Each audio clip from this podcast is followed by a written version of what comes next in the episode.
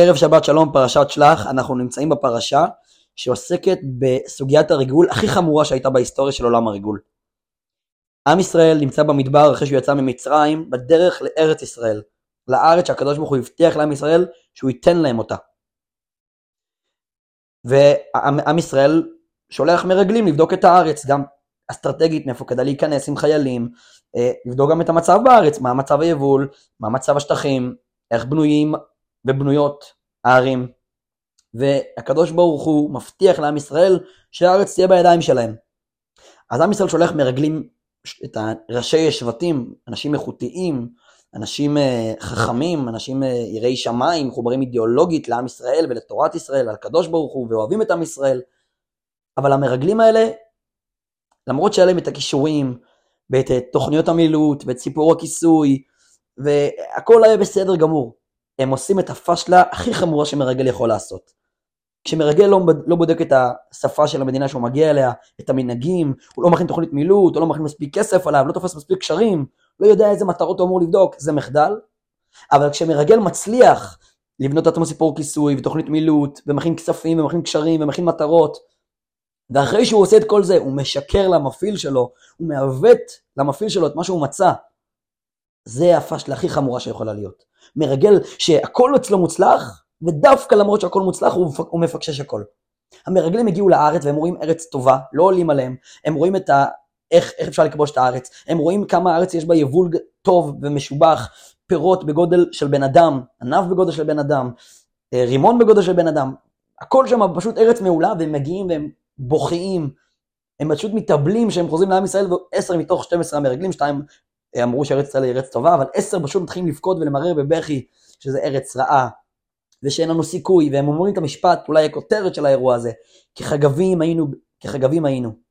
אנחנו כמו חגבים. אנחנו חלשים לעומתם, לא נצליח לנצח אותם, זה מה שהם אומרים שמה. ועם ישראל נענש על האירוע הזה, עם ישראל מקשיב למרגלים, באמת מאמין להם וקונה את זה, ומתחילים לבכות שם ולברר בבכי.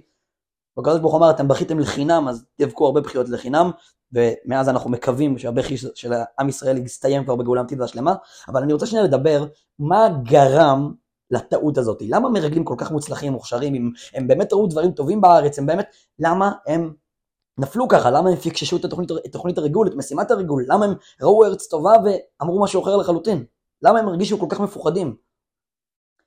אז אני רוצה להביא לכם איזשהו אה, נקודה ממשבר העצים הכי חריף שהיה אי פעם, לפני 100 שנה בארצות הברית, יש מחסור עצים אדיר. איך הוא התחיל? נחזור רגע חודשיים מרגע שהמשבר התחיל. יושב שבט אינדיאני בערים, ניגשים חברי השבט לצ'יף, לראש השבט, שמבחינתם הוא דמות רוחנית, שיודעת בין היתר גם לחזות את העתיד ואת מזג האוויר, ושואלים אותו איזה חורף הולך להיות. הוא אומר להם הולך להיות חורף שלא היה כמותו עשר שנים. טוב, הם כמובן מתכוננים, חוטבים כמות גדולה של עצים. עובר שבוע ולא יורד שום גשם, ניגשים שואלים אותו, אדוני הצ'יף, בטוח שהולך להיות גשם, אנחנו לא רואים. הוא אומר להם שהוא רוצה ככה לדבר עם הרוחות, לבדוק את זה. באישון לילה הוא בורח עם טלפון, ובודק במכון המחקר לחיזוי מזג האוויר, שואל אותם, את הפקיד, מה הולך להיות מזג האוויר? אומר לו הפקיד שהולך להיות חורף שלא היה כמותו 20 שנה. חוזר לשבת בבוקר, הוא אומר להם שהרוחות אמרו שהולך להיות חורף שלא היה כמותו 20 שנה. אינדיאנים חוטבים עצים בכמות מטורפת יותר. ועובר שבוע ולא יורד כלום, הם שואלים אותו, אדוני הצ'יף, אתה בטוח? הוא עוד פעם הולך לדבר עם הרוחות, מתקשר למכון המחקר לחיזוי מזג האוויר, אומר לו, הפקיד שהולך להיות חורף שלא היה כמותו 40 שנה. חוזר לשבת, עוד פעם הוא אומר להם, עוד פעם הם חוטבים עצים בכמות יותר גדולה. אחרי שבוע לא יורד גשם, פונים אל הצ'יף ואומרים לו, אדוני הצ'יף, אתה בטוח? הוא יוצא באישון לילה, הוא שואל אותם, והפקיד עונה לו שהולך להיות חורף שלא היה כמותו 60 שנה. הוא שואל את הפקיד, אני יכול לשאול אותך מאיפה אתם יודעים בדיוק שהולך להיות חורף כזה איום ונורא? הפקיד עונה לו, תראה את האינדיאנים שכבר חודש הם חוטבים עצים כמו משוגעים, זה רק מסביר לך כמה חורף הולך להיות קשה. בן אדם יושב ורואה מציאות, ומשהו הוא לא הבין נכון, משהו התבלבל לו. בן אדם שמע צופר של רכב וחשב שזה צופר של אזעקה. והוא הולך וצורח לכולם, יש אזעקה. ועל אז אחרי דקה הוא רוצה לבדוק, רגע, אה, באמת צריך לפחד, באמת צריך לרוץ למקלט, הוא בודק כולם סביבו, וכולם גם כן רצים למקלט, אז הוא בטוח שבאמת יש ממה לפחד.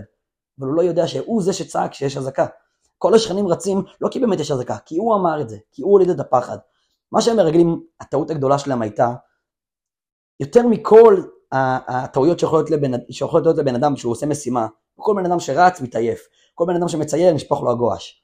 אבל כשבן אדם מתחיל לפחד, או להיכנס לתחושת ייאוש, שאני לא אצליח, וזה קשה מדי, ואני כישלון, וכולם יצחקו עליי, או אני לא אצליח, צריך במלחמה.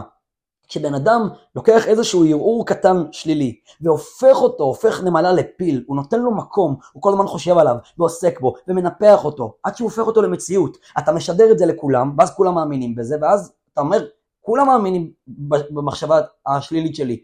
אז בטח שזה נכון, אתה זה שיצרת אותה.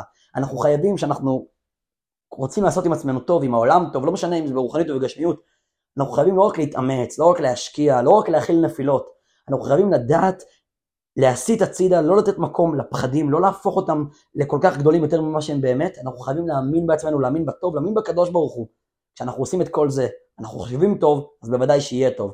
נזכה כבר לגאולה האמיתית והשלמה, שבת שלום לכולם. משיח נאו.